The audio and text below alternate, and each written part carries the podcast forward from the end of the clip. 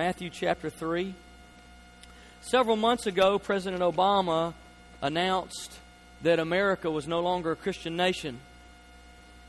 Now, that single statement shot around our country and, um, boy, got quite a bit of pushback. It shocked a lot of people. A couple of months ago, someone asked me what I thought about that statement.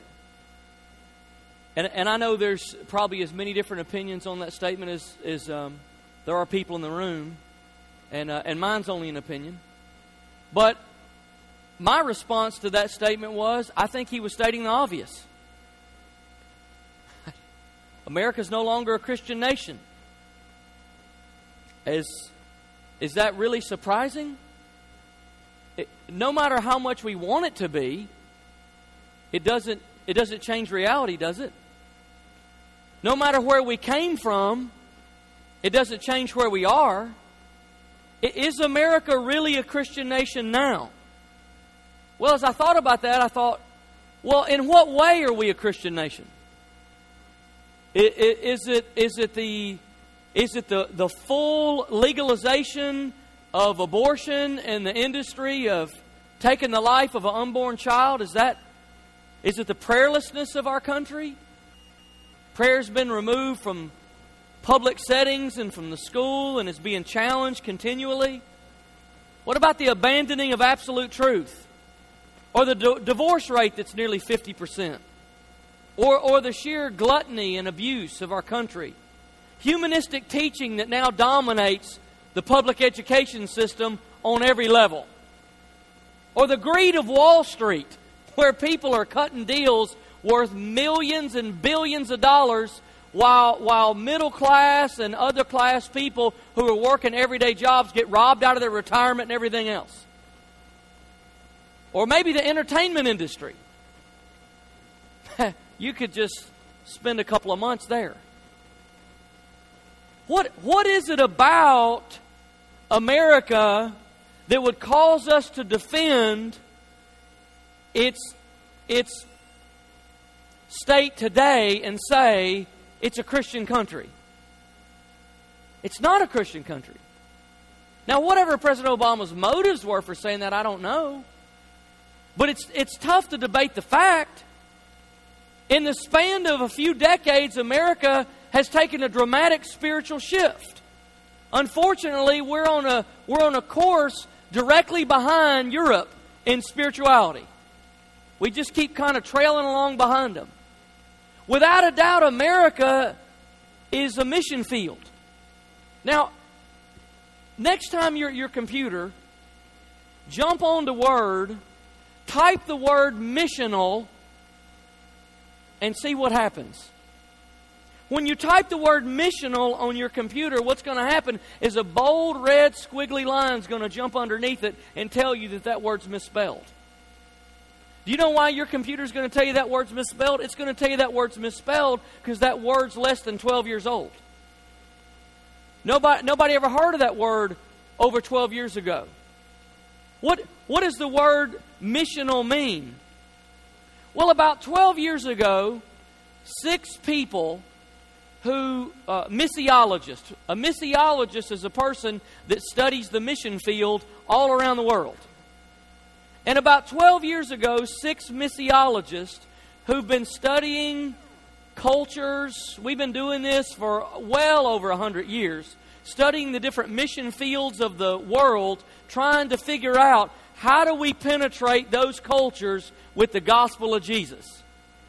Six of those missiologists turned their science onto American culture.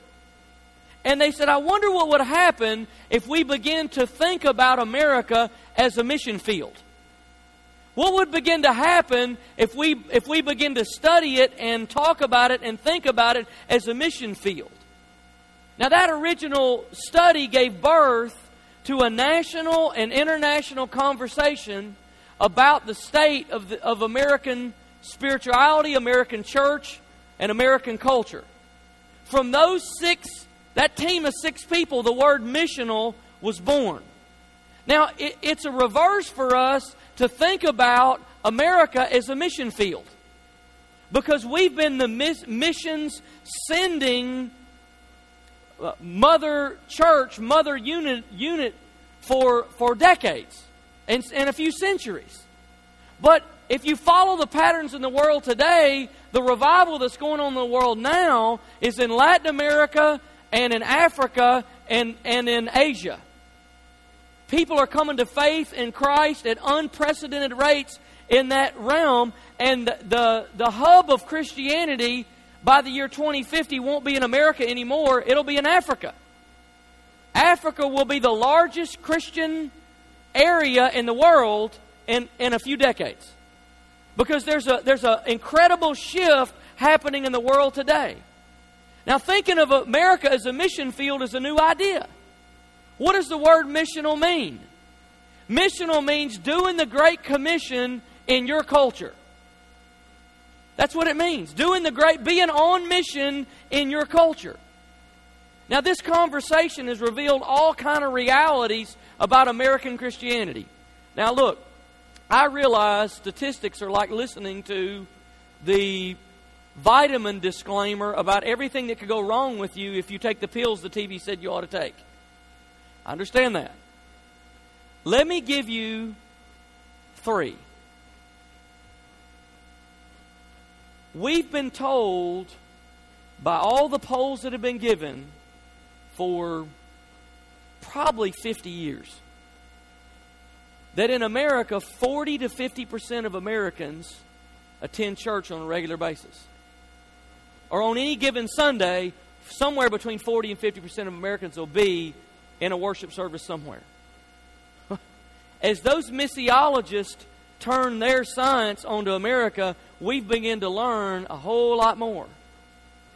Actually, the reality is on any given Sunday in America, 17% of the population will be in a worship service. 83% are not. Furthermore, America is now the largest English speaking mission field in the world. There are more unsaved, lost English speaking people in America than anywhere on the planet.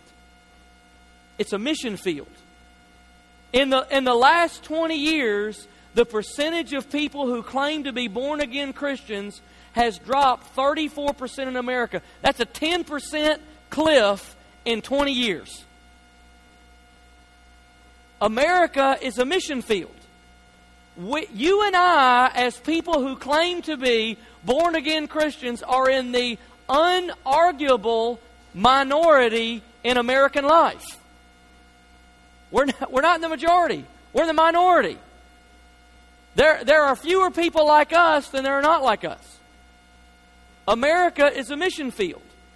However you cut it, and you could go over all kind of studies and information and everything else. However you cut it, there's one thing that's really clear about American life today. Christianity is shrinking in America at an unprecedented rate. It's fallen off a cliff.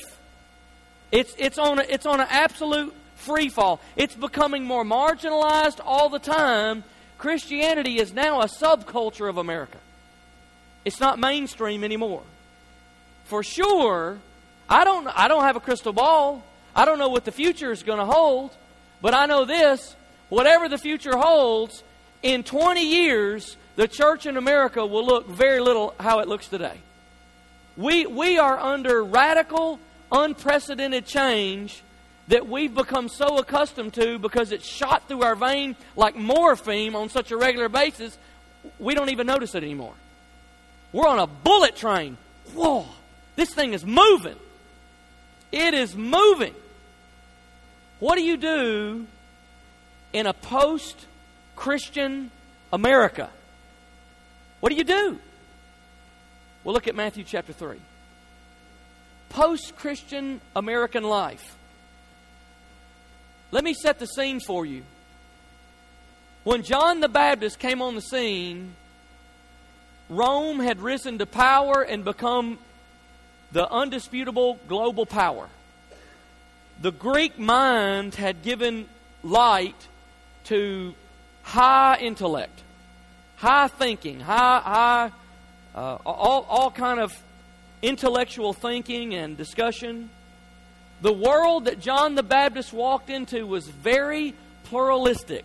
By the way, the world has never ceased to be pluralistic. it's just new to us. The, you, you, don't think that you don't think that Islam and Buddhism and Hinduism started 20 years ago. It's just that it's it's new in America. But but the but the world that John the Baptist ran into was pluralistic. There were all kind of religions squishing and, and, and vying for the same space. And John the Baptist walks in on this scene. Now look at Matthew chapter 3. In those days, John the Baptist came preaching in the desert of Judea and saying, Repent, for the kingdom of heaven is near. This is he who was spoken of through the prophet Isaiah, a voice of one calling in the desert, Prepare the way for the Lord, make straight paths for him. Now, as you look at those verses, you see that, that John the Baptist, we've, we've talked about him as a voice crying in the wilderness. John the Baptist was saying to this group, Look, times are changing. We're no longer in our own culture. We're under the reign of Rome, and the way that we do Judaism, the way that we do religion, the way that we do church and reach the world around us is changing. The Jews had become comfortable in their routine, and God sent John the Baptist to say, if you don't pay attention, you're going to miss this one.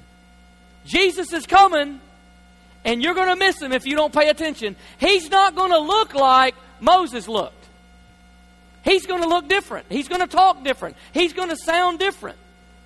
John's job was to tell them Jesus was coming and things were changing. They were about to switch from an Old Testament way of doing, doing things to a New Testament way of doing things.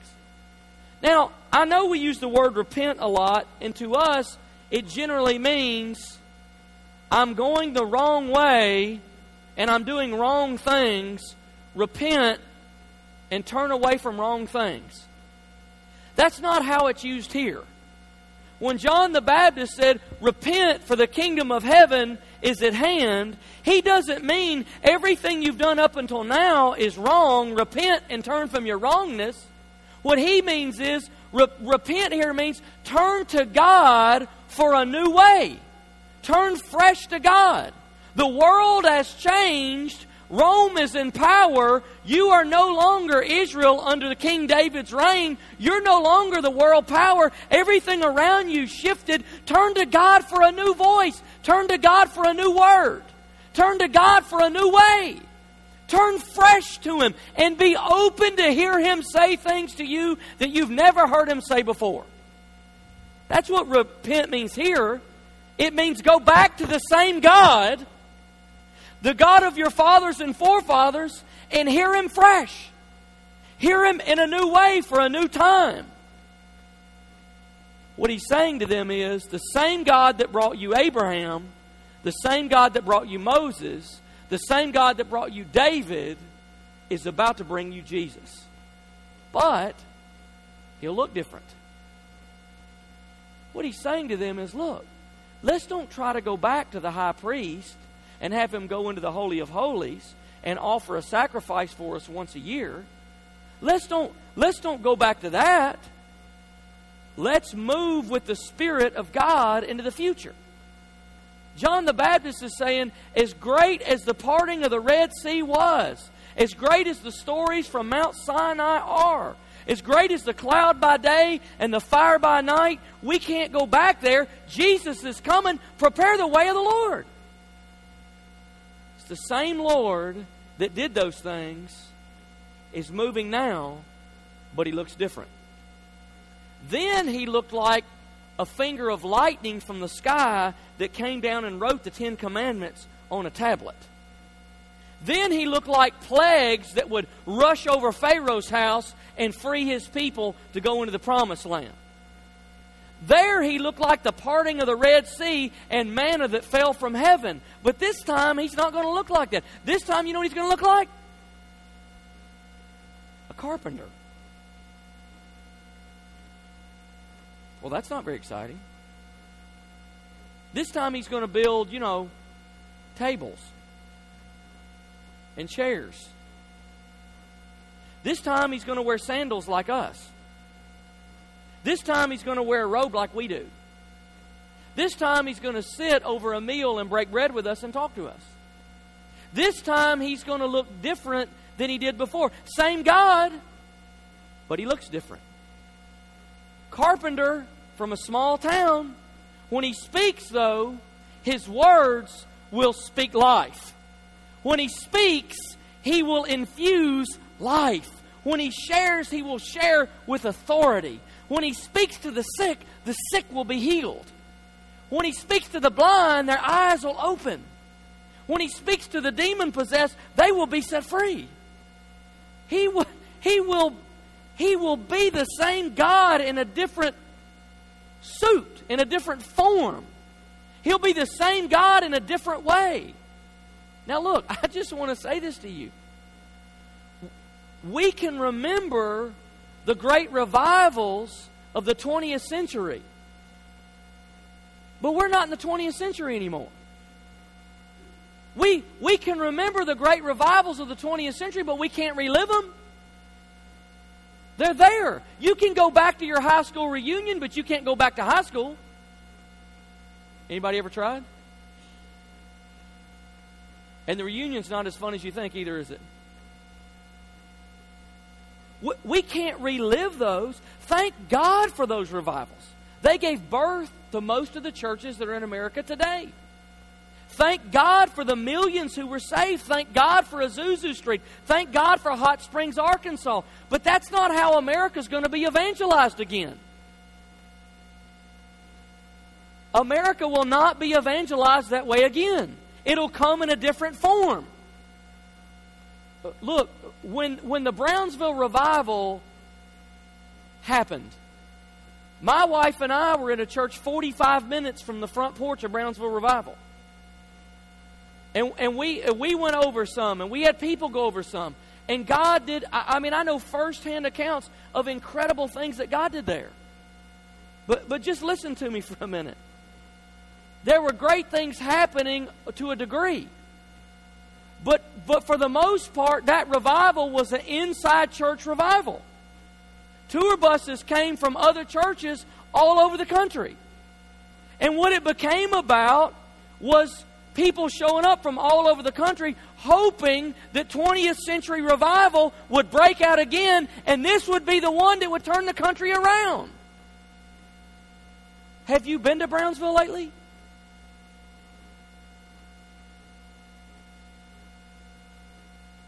It's only a shell of what it was. The buses are gone. People aren't coming from all over the country anymore. And by and large, that part of Pensacola remains unreached.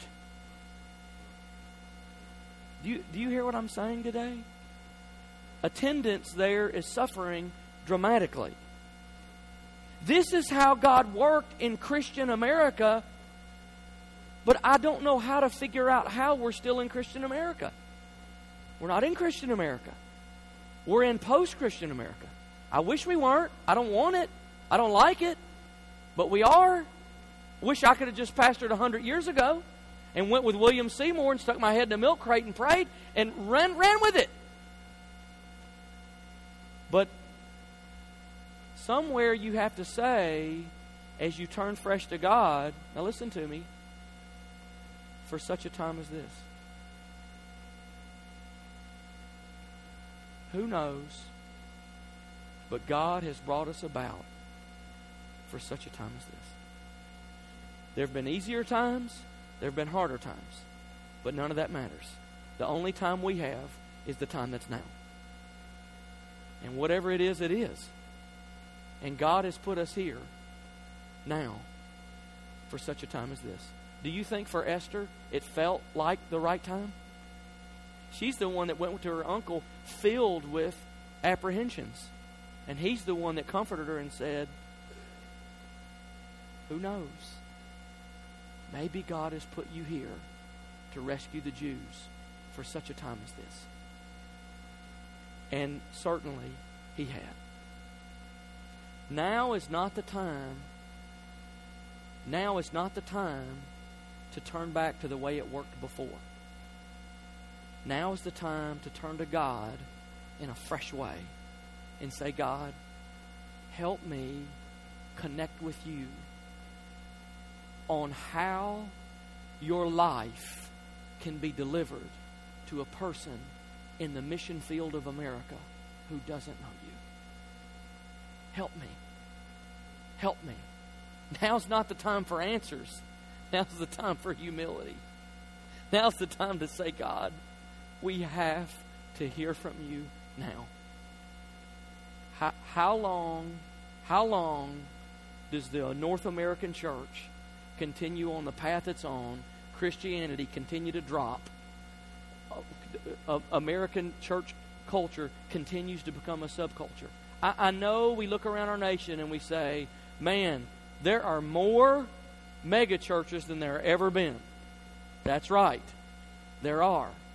But do you realize that 40%, I'm sorry, do you realize that in the last 40 years the American church hadn't grown by 1%?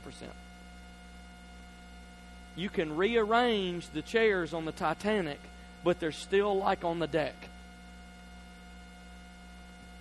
Only 1% of growing churches in America today are growing from conversion growth. The rest of them are growing from cannibalizing other churches.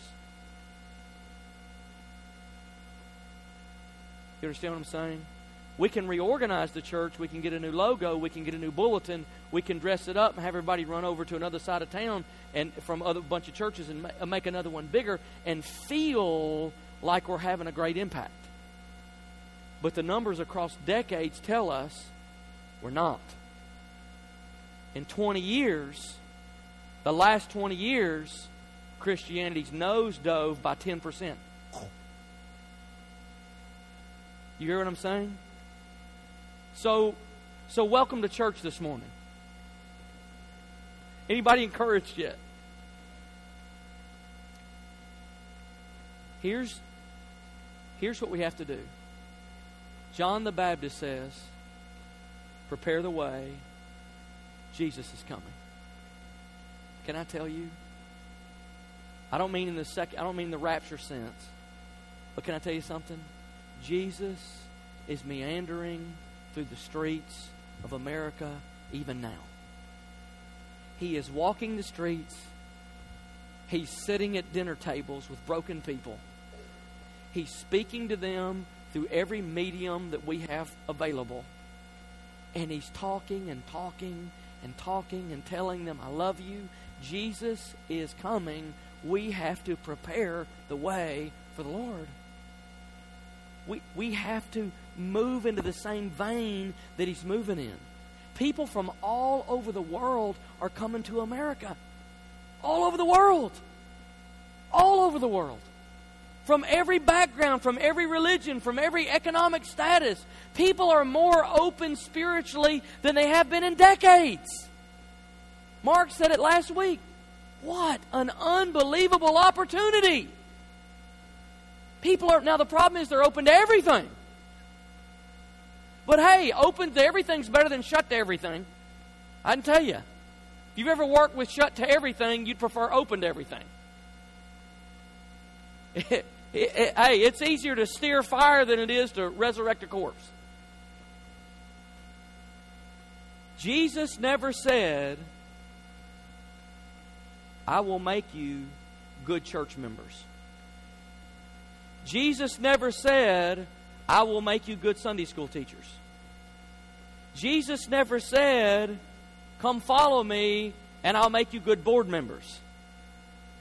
Jesus never said, Come follow me and I'll make you good pastors. Jesus looked at those men who had abandoned what they had and followed him, and he said, Come follow me, and I'll make you fishers of men. Now, now let me just ask you a question that I only want you to answer inside your own soul.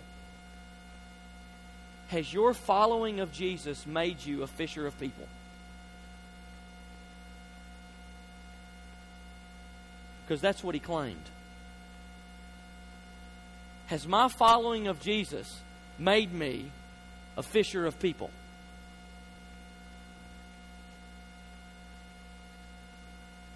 then maybe, maybe Jesus is leading us in some places that we haven't gone yet. The day of unchurched people suddenly waking up on Sunday early enough to go to church first and saying, You know what I think I need? I think I need God in my life. And I think today I know where to find it. I'm going to go to the church. The day of unchurched people just taking it on their own to just. We're not in, Christ, in Christian America. Everybody was trained in Sunday school, and when they got really low or really down or something like that, they would remember what they were taught from children and come back to it. You're dealing with generations of people that don't have that. They don't have anything to come back to. There's no back. There's nothing there.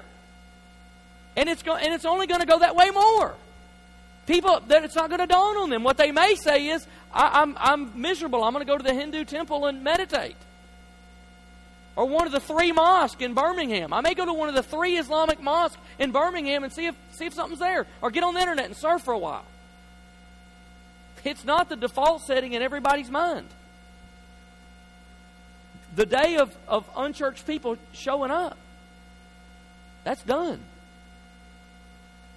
I have sat with almost 200 people from our church and heard their, heard their testimony, heard their story. Do you know how many of you, just based on those, those 200, based on the stories that I've heard, do you know how many of you found your way into the kingdom or into Kingwood and you did not have a meaningful relationship with another Christian? How many of that group? Two.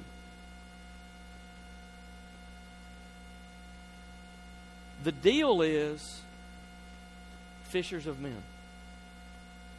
The deal is we're not going to ever have a service hot enough that it glows bright enough that, like bugs out in the night, as people drive by, they will see it and gravitate toward the light. What will happen, though, is what did Jesus say? What did Paul say? Christ in you, the hope of glory. What people want to know is is Jesus working for you? Is that Jesus you're following? Is he making your life better? Are you growing? Is your life changing? What happens when all the chips are down? Is, is God there then?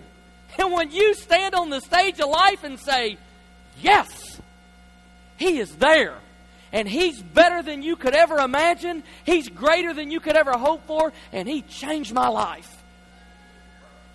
Can I tell you that rings with people? People don't want to sign up for nothing else, they want answers. If they can look down through your eyes and see into your soul and realize there's something down in there that they don't have in here, they want it. They want it. Now, what happened at the woman at the well? Thirsty.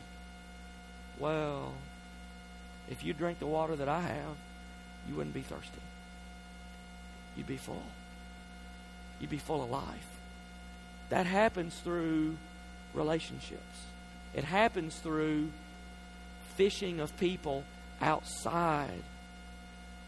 There are 100,000 people in Shelby County who claim no religious affiliation. 100,000. Now, I know we can't save America from here. I know we can't change the whole country. But what I want to share with you the next couple weeks, stay with me through this whole deal. What, what about what about our town? What about Alabaster and Pelham and Calera and Helena and Maylene? And what about our little area here? What about the 100,000 people that live in our area? Can we make a difference there? You know, I, I know we have pictures of lost people in our mind, and they almost always. We've hung these pictures up here because they usually don't look like this. Sometimes we think Americans are okay because they're American, or, or they're better off economically than the rest of the world. But, but what about the single mom in Shelby County trying to raise her two kids who's just overwhelmed and confused, and the enemy keeps pounding her brain with fear? What about the couple on the edge of divorce? What about the young person growing up in right here who has more options than they know what to do with? And no direction? What about the family who, who has a comfortable life, but their soul is cracked and dry and empty? Down and out and up and out are still out. And out is out is out. And, and the enemy in that way has no respecter of persons. When, when we were um, when we were in Gulfport, uh, one of our uh, board members who worked at a business in town, RSC, heavy rental equipment company, he worked with a guy named Greg. And uh, man, he would ask, sometimes we were together and he'd say, "Boy, would you, uh, boy, when we pray tonight, let's pray for Greg. Hey, what's going on, Greg? He'd tell me about Greg. What's going on? You know, this is where Greg is, and I'm trying to share Jesus with him, but I, you know, I don't know. It's not working. Then finally, Greg came to church one Sunday. You know, we're like, wow, Greg came to church. Well, this is great. You know, then he didn't come back again for six months. He was gone. Greg was gone. Greg didn't know about that. He came a little bit, then he'd go away. And and I saw James, our board member, who was on our worship team. He just kept loving that guy, and and he just kept being Jesus to him. Kept loving him, taking care of him, praying for him, calling him, checking on him. He, he, he was just trying to be a fisher of people. You know what happened to old Greg? Greg will tell you this story. He stood in our foyer one Sunday and told me this story. He said, he said, I didn't feel good one day, so I told James I was going to go home and and he, he let me off. So I was on my way home, and he said I got to a stop sign, and I blacked out, and I have no idea what happened to me. He said I woke up the next time I was in the hospital. He said I, I don't know. He said as I was sitting there, he uh, he did say before he blacked out, he said left was home, and right was the hospital. And he said something told me to go right, and I don't know why I went right, but I just turned right, and then I blacked out. Last thing I remember, and I woke up in the hospital with doctors looking at me. He said I have no idea what went wrong. He, he said, but I found out. He said, that day I found out at 46 years old, I was a type 1 diabetic, and my sugar was off the roof, and I, and I was about to die. And I didn't know it. My stomach had gotten sick, my brain had gotten sick. I couldn't, I was confused, I was overwhelmed. He said, Something told me. He said, I didn't know what it was then, but I know what it is now. It was God. He said, I went that way. And he said, God saved my life. You know the first person he told? James. You know why? Because James loved him. He didn't try to turn him into a re- religious person or a church member or nothing else. He was just trying to show him Jesus. And Greg came and he said, he stood there in the foyer church and he said, James led me to Christ. And he said, Now now I know God saved my life and I'll serve him as long as I live. And, and Greg's wife was not, not at all happy about any of that. Had been wounded severely in church as a little girl and was never walking back in the doors again as long as she lived. But in time, Greg was Jesus to her. And she started to soften her heart. And she started to come. And then Greg, we didn't even know this, was an incredible guitar player. The last time I stood in that room, behind me on the platform was Greg playing the guitar for Jesus. Led by a guy who used to play the guitar every weekend in karaoke bars. Who was led to Christ through somebody else. America's a mission field. There are people everywhere that don't know, that don't know God. Are you ready for another experiment? By now, you've got to be laughing when I say that. Oh, Lord, where are we going now? Here's the deal America has no front porch for decades, people got to know each other on their front porch. Front porch is gone. It's just not there. And and as the front porch has disappeared, we've lost the place to naturally, for Christians and non Christians, to meet and to talk. We've lost the place. So, what we're going to do in three weeks is we're going to do an outreach with one purpose to try to build a relationship like James and Greg had with someone who's unchurched. Now, here's what we're going to call it. We're looking for 20 homes to host a block party in their neighborhood and invite unchurched people to it so that you can spend time just deepening your relationship with a person who's unchurched. That's it. Just spend time. Where do you look? Look, America's changed. I, I, I know we all want to do the Good Samaritan story and, and know all our neighbors. What I want to say to you is the neighborhood in America's changed. Your neighbor may not be your neighbor. Look inside your net hood. What's your net hood? It's your network hood. It's your network neighborhood. This, this, isn't, this isn't the deal where you go knock on people's door that you never met and say, Boy, we're doing this thing and I want you to come because I know you don't go to church. Because I've skipped some, and when I skip, your car's there. What you do is you look at the people you already know. Who do you already know? Maybe there's that guy you've been working with, and you have felt, listen, Jesus loves people. You have felt the, the heaviness from time to time on your heart for that person, but you didn't know how to go anywhere else with it. What do I do? I mean, I invite him to accept Christ or, or nothing. Is there anything in between that? Yes. Invite that guy. Just get to know him. Here's the deal.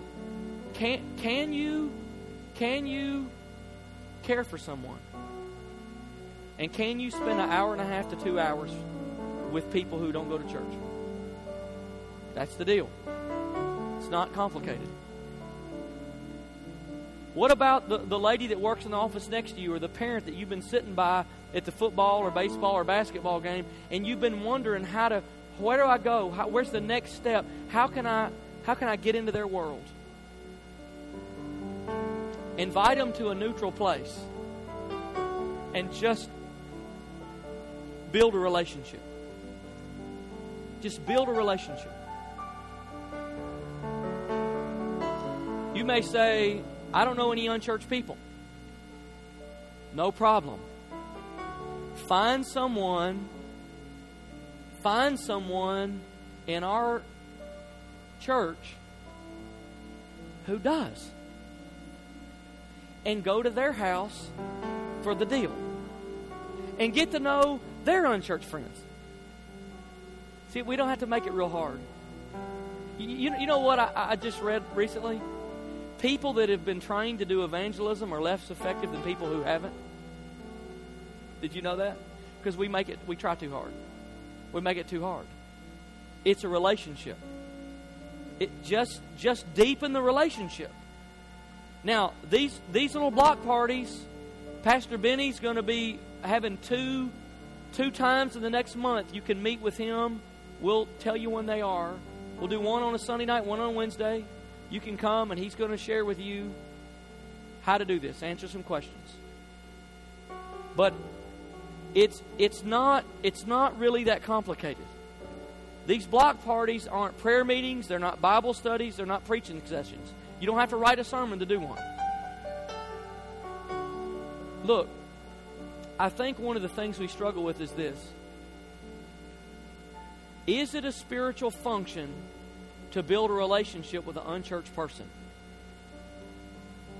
Now, listen to me. If it's not, somebody's going to have to explain to me what Jesus, friend of sinners, means. I'm not sure what that means if it's not a spiritual thing. To be a friend of sinners, what was Jesus doing? But one day, the heart will open, the door will open, the window will open, and I'll tell you who people are going to turn to. The unchurched person's not going to turn to their local church. They're going to turn to the Christian who's been with them. And that's where God will say to you, for such a time as this, prepare the way for the Lord. Prepare the way for the Lord. Basically, it's a short amount of time hour and a half to two hours. You may say, My schedule's so blocked, I don't have a way to do this. We're going to make time. October 3rd, Sunday night, we're going to spend that time that we normally spend in service together reaching out. October 3rd, Sunday night. Can I tell you why that's a great time? Let me tell you what unchurched people do on Sunday night. Nothing. Nothing. But you and I can turn this into an hour where the whole you put somebody who has Christ, the hope of glory inside them, up next close to someone who's confused or lost or open or in bondage or in fear or, or, or in apathy or complacency or separated from God. I'm telling you, the Holy Spirit will do some things. You don't have to make them happen. You don't have to drive them. You don't have to preach. Just, just get there. And some good things will happen.